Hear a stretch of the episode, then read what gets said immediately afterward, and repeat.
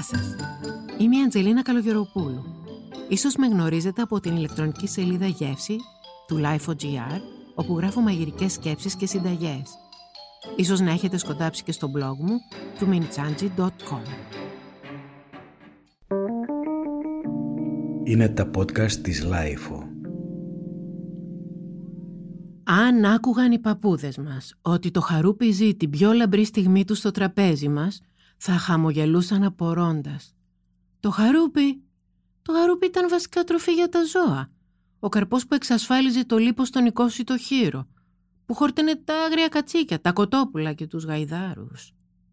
Και η χαρουπιά; Η χαρουπιά, η χαρουπιά ήταν το ανθεκτικό δέντρο που άντυχε ακόμα και με λίγο αλμυρό νερό από τους μείον 7 στις μεσανατολίτικες ερήμους μέχρι την απόλυτη ξηρασία του Αφρικάνικου Βορρά, εξασφαλίζοντας έτσι σκιά στους βοσκούς και ξεγελώντας την ανθρώπινη πείνα με το γλυκό καρπό του στους πολέμους και τις μεγάλες φτώχες.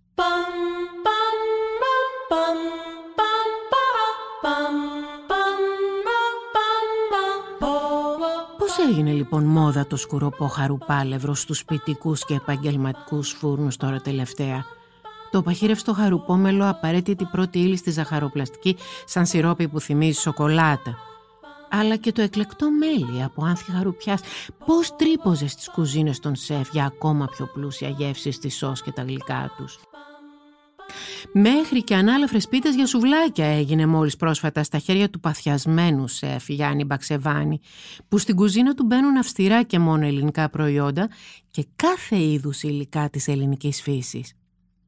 Ο Σεφ μου εξομολογήθηκε ότι πρώτο φτιάξε χαρουπόψωμο βέβαια το 1995 μαζί με τον καταξιωμένο καθηγητή ζαχαροπλαστική Τάσο Ζησόπουλο και από τότε το έχει σερβίρει σε όλα τα μεγάλα ξενοδοχεία και τα εστιατόρια που έχει δουλέψει.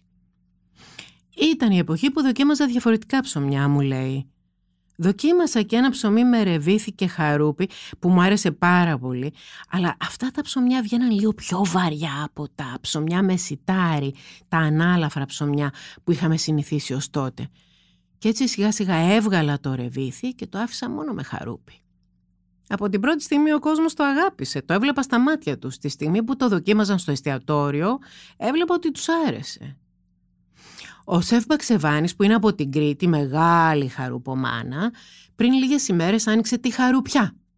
Μια σουβλακερή νέας εποχής, όπου όχι μόνο μπορείς να παραγγείλεις διαδικτυακά τα σουβλάκια με τις λεπτές τραγανές χαρουπένιες πίτες ψημένες στο σάτ, την καυτή μεταλλική πλάκα, αλλά και να προμηθευτείς από το λασίθι τυροπιτάκια με ξινομιζήθρα και χορτοπιτάκια με φύλλο από χαρούπι. Ντάκο χαρούπιου σαρικόπιτες, φρέσκα ζυμαρικά και γλυκά με χαρούπι από το γυναικείο συνεταιρισμό της Κριτσάς. Λοιπόν, τι θα παραγγείλετε από τη χαρουπιά; Το τυλιχτό Μεξικό με πίτα από χαρουπάλευρο και σουβλάκι από παντσέτα μέσα σε καυτερή ή γλυκιά σάλτσα ντομάτας και πιπεριάς; Ή το ντουμπάι με μαριναρισμένο κοτόπουλο, αρωματικό γιαούρτι, ginger, lime και δροσερό δυόσμο ή το τυλιχτό της Κωνσταντινούπολης με κοκορέτσι. Καλά, εγώ αυτό θα παραγγείλω, δεν υπάρχει περίπτωση. Το χορτοφαγικό της Συρίας με τα φαλάφελ. Το τυλιχτό της Ινδίας, της Μύρνης και ό,τι άλλο βάλει ο νους του πολυταξιδεμένου σεφ με φρεσκοκομμένες πατάτες δίπλα, ψητές όχι τηγανιτές, με φρέσκο κριτικό λαδάκι.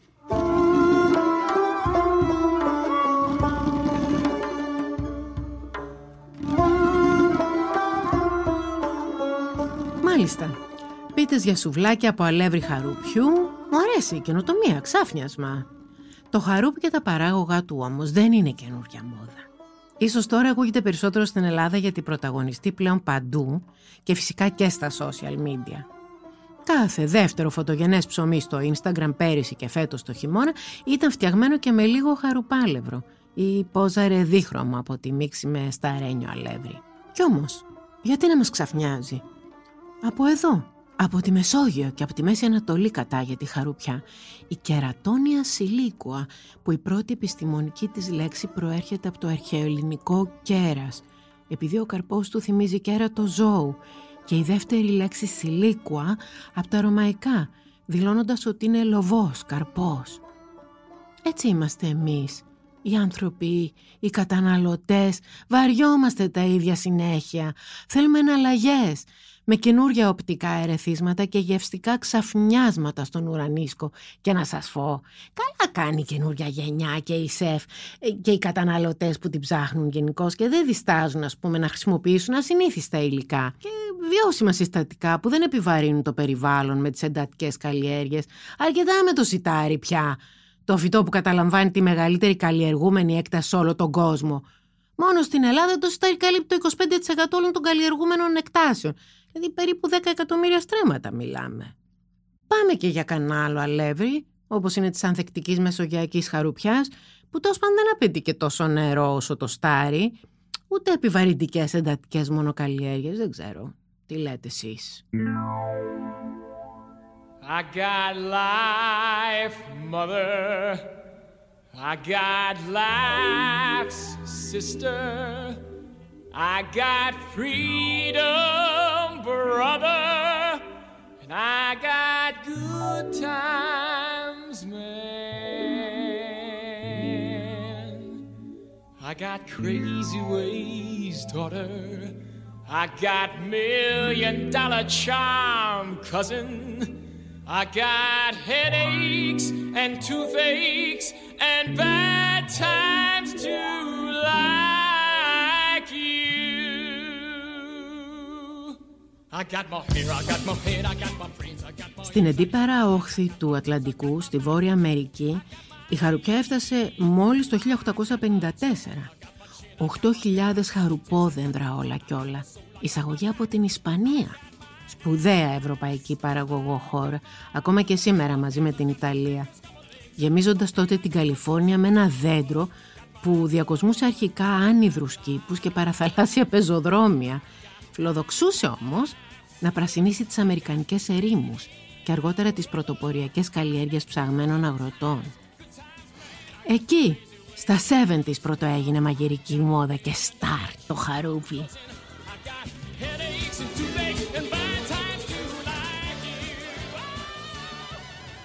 Κάθε χίπη γονιός ή σεφ που σεβόταν το περιβάλλον και απεχθανόταν το γεγονός ότι το κακάο, όπως ο καφές και η ζάχαρη από το 1979, είχε γίνει πλέον μια χρηματιστηριακή αξία, προσάρμοσε τις σοκολατένιες δημιουργίες του στο χαρουπάλευρο και στο χαρουπόμελο. Τι μπάρες δημητριακών, τι μπανάνα κέικς, τι hash brownies με χαρούπι και ψιλοκομμένη κάναβη αντί για το καπιταλιστικό κακάο. Το αποτέλεσμα στις επαγγελματικές και σπιτικές κουζίνες; Hm, κάτι που αναμφισβήτητα θύμιζε σοκολάτα. Γλυκό και όχι πικρό σαν το κακάο. Θρεπτικό με πρωτεΐνες και βιταμίνες α, β και πολύ ασβέστιο. Χωρίς καφέινη αλλά αντίθετα με πολλές ρεπτικές ίνες και το σημαντικότερο, καθόλου λιπαρά για το λεπτό χύπικο σώμα. Το σώμα είναι ο ναός μου, δεν έλεγαν στην Ινδία, brother. Τέτοια διατροφή όριζε η αγνή κοινοβιακή κουζίνα, με σεβασμό στο σώμα και στη μητέρα γη, ενάντια στο υπερεαλιστικό κατεστημένο και τις κονσέρβες που σέβηραν οι γονείς τους τότε, τα κατεψυγμένα προκάτ φαγητά των οικογενειακών γευμάτων. Όχι, όχι, να δώσουμε επευκαιρία τα εύσημα σε εκείνα τα παιδιά των λουλουδιών στο Αμέρικα. Όπως δίνουμε κάθε τόσο και στις Ελληνίδες γιαγιάδες μας. Στις μαγείρισες της καρδιάς μας. Σε εκείνους δηλαδή που πλάκα πλάκα έβαλαν το πρώτο λιθαράκι για την άνθηση της υγιεινής διατροφής. Τις πρώτες συνειδητοποίησεις ότι τροφή και περιβάλλον πάνε χέρι-χέρι. Ότι νόστιμο φαγητό είναι το φρέσκο και καλομαγειρεμένο φαγητό με τα λαχανικά της εποχής και τα κρεατικά με σεβασμό στον ετήσιο βιολογικό κύκλο του ζώου, σε εκείνους που ανέδειξαν την αξία της λιτής σπιτικής κουζίνας, βάζοντας τις βάσεις για μια ολόκληρη διατροφική φιλοσοφία που παλεύει να αναντιωθεί στη βιομηχανική παραγωγή της τροφής μας. Χίπης και γιαγιάδες, σας ευχαριστούμε πολύ γι' αυτό.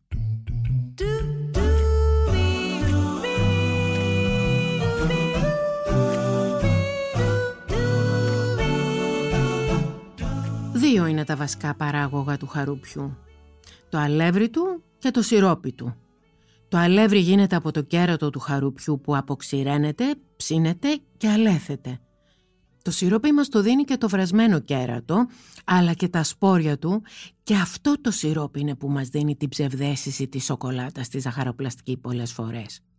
Τα αλεσμένα σπόρια του χαρουπιού χρησιμοποιούνται και σαν σταθεροποιητές, το φημισμένο LBG, παρόν σε κονσέρβες για ανθρώπους και για κατοικίδια, αλλά και σαν υποκατάστατο της γλουτένης. Ο Σεφ Μπαξεβάνης μάλιστα μου είπε ότι το χρησιμοποιούν και στη βιομηχανία για την παραγωγή ανθεκτικών προστατευτικών φιλμ για τα παράθυρα των αεροπλάνων. Δεν ξέρω αυτό, δεν το είχα ξανακούσει. Η αλήθεια είναι.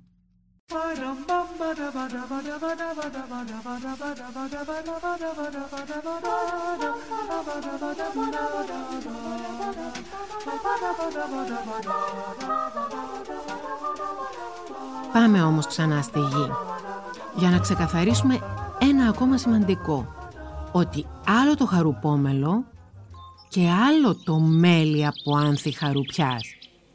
Αν έχετε δει ανθισμένη χαρουπιά, ακόμα και στη Βασιλή Σοφίας υπάρχουν δηλαδή χαρουπιές, υπάρχουν παντού χαρουπιές, αρκεί να ξέρεις να τις αναγνωρίσεις. Τα άνθη της χαρουπιάς είναι μικρά και χωρίς πέταλα και λίγα από αυτά τραβούν τις μέλισσες και ακόμα πιο λίγα δένουν και γίνονται καρπός. Το μέλι από άνθη χαρουπιάς όμως, όπως μου λέει ο Βασίλης Κουτρουλάκης, μελισσοκόμος και παραγωγός των βραβευμένων βιολογικών μελιών κόρης Organic Honey, δίνουν ένα μέλι με πολύ ιδιαίτερη γεύση, τόσο ιδιαίτερη που δεν θυμίζει μέλι. Το χρώμα του, μου εξηγεί ο κύριος Κουτρουλάκης, είναι και χρυμπαρένιο, κοκκινοπό και κρυσταλλώνει σχετικά γρήγορα. Η γεύση και το αρώμά του θυμίζει κάποιο καπνιστό τυρί και στο τέλος πολλές φορές θα νιώσεις μια επίγευση μόκας. Όποιος το δοκιμάσει ή θα το λατρέψει ή θα το μισήσει το μέλι από άνθη γαρουπιάς. Είναι ένα μέλι ας το πούμε για τους πιο ψαγμένους καταναλωτές. Αλλά αρέσει και πολύ στους δημιουργικούς νέους σεφ γιατί με αυτό φτιάχνουν απίστευτες σάλτσες για σαλάτες. Συνοδεύει ωραία τα ελληνικά τυριά και συμβάλλει σε ωραίες μαρινάδες για κρέατα και για μια πολύ ξεχωριστή και ιδιαίτερη γεύση. Όπως όλα τα προϊόντα που παράγουμε από τη χαρουπιά, έτσι και το μέλι χαρουπιάς είναι πολύ ιδιαίτερο. Αντίθετα με το θυμαρίσιο που είναι πιο εμπορικό σαν μέλι, το μέλι από άνθη χαρουπιάς πωλείται πιο ακριβά. Και έχει ένα δικό του πολύ φανατικό κοινό, το οποίο αν το βρει θα το πληρώσει χωρίς να σκεφτεί την τιμή του Σίγουρα επειδή η παραγωγή είναι μικρή και η άνθηση της χαρουπιάς περιορισμένη με ευαίσθητα άνθη. Ακούς γιαγιά δόξα η ξυλοκερατιά, το δένδρο χρυσάφι από την αρχαιότητα, την κερατέα που από το 2000 είναι επιδοτούμενο δένδρο. Ακούω να λες.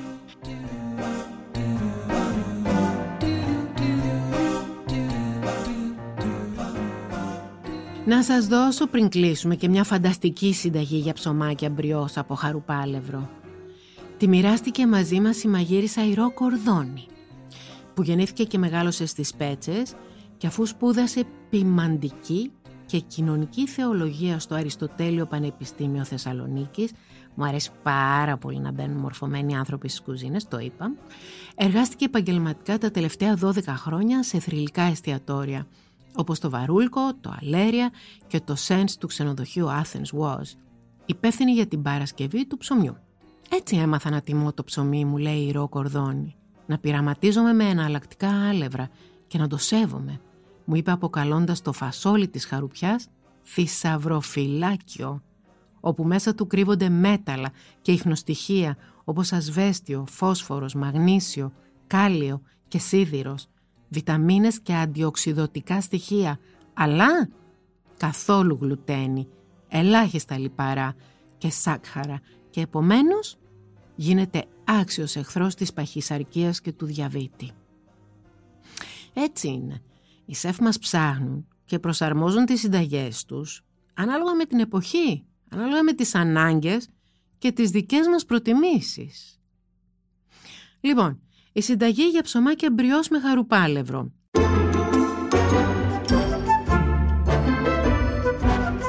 Θα τη βρείτε και στη σελίδα γεύση της Life.gr. Λοιπόν, τα υλικά για έξι ψωμάκια μπριός για μπέργκερ. Θα χρειαστούμε 3 αυγά, 120 γραμμάρια βούτυρο σε θερμοκρασία δωματίου, 285 γραμμάρια λεύρη για τσουρέκι δυνατό, 35 γραμμάρια χαρουπάλευρο, 7 γραμμάρια μαγιά ξερή, δηλαδή ένα φακελάκι, 20 γραμμάρια ζάχαρη, 6 γραμμάρια αλάτι και 65 γραμμάρια νερό. Το ψωμί θέλει ακρίβεια στις δόσεις, το ξέρουμε αυτό έτσι. Λοιπόν, τι κάνουμε; Κοσκινίζουμε τα δύο άλευρα μαζί. Στον κάδο του μίξερ ή σε ένα μεγάλο μπολ ρίχνουμε 70 γραμμάρια από το αλεύρι, τη μαγιά, τη ζάχαρη, το νερό και το αλάτι. Αναμειγνύουμε αν είμαστε στο μίξερ με το γάντζο σε μέτρια ταχύτητα, αλλιώς με το χέρι μας. Και καθώς το μίξερ βρίσκεται σε λειτουργία ρίχνουμε ένα-ένα τα αυγά. Μόλις απορροφηθούν ρίχνουμε 130 γραμμάρια αλεύρι. Χαμηλώνουμε την ταχύτητα και ρίχνουμε το βούτυρο κομμάτι-κομμάτι, περιμένοντας να ενσωματωθεί το προηγούμενο πριν ρίξουμε το επόμενο. Τέλος, ρίχνουμε και το υπόλοιπο αλεύρι, τοποθετούμε το ζυμάρι σε ελαφρά βουτυρωμένο μπολ, το καλύπτουμε με μεμβράνη και το αφήνουμε τρεις ώρες περίπου σε ένα ζεστό σημείο του σπιτιού μακριά από ρεύματα και κρύο. Μόλις διπλασιαστεί το πατάμε ελαφρά να ξεφουσκώσει και το φυλάμε στο ψυγείο για ένα ολόκληρο βράδυ. Την επόμενη μέρα χωρίζουμε τη ζύμη, έτσι κρύα όπως είναι, σε έξι τεμάχια των 110 γραμμαρίων το καθένα και πλάθουμε σε στρογγυλό σχήμα. Αφήνουμε χαλαράς σκεπασμένα τα ψωμάκια με μεμβράνη μέχρι να διπλασιαστούν στον όγκο τους. Αλήφουμε προσεκτικά τα ψωμάκια με ένα αυγό διαλυμένο σε μια κουταλιά γάλα ή νερό και πασπαλίζουμε προαιρετικά με σουσάμι, νυφάδες βρώμης ή τα αφήνουμε σκέτα. Ψήνουμε σε προθερμασμένο φούρνο στους 170 βαθμούς για 25 λεπτά.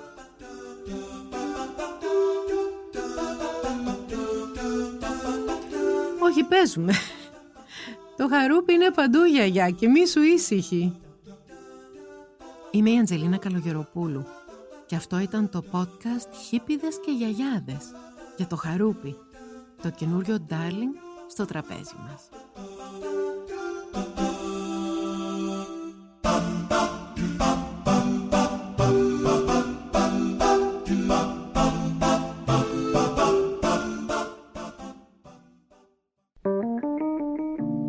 Είναι τα podcast της Λάιφο.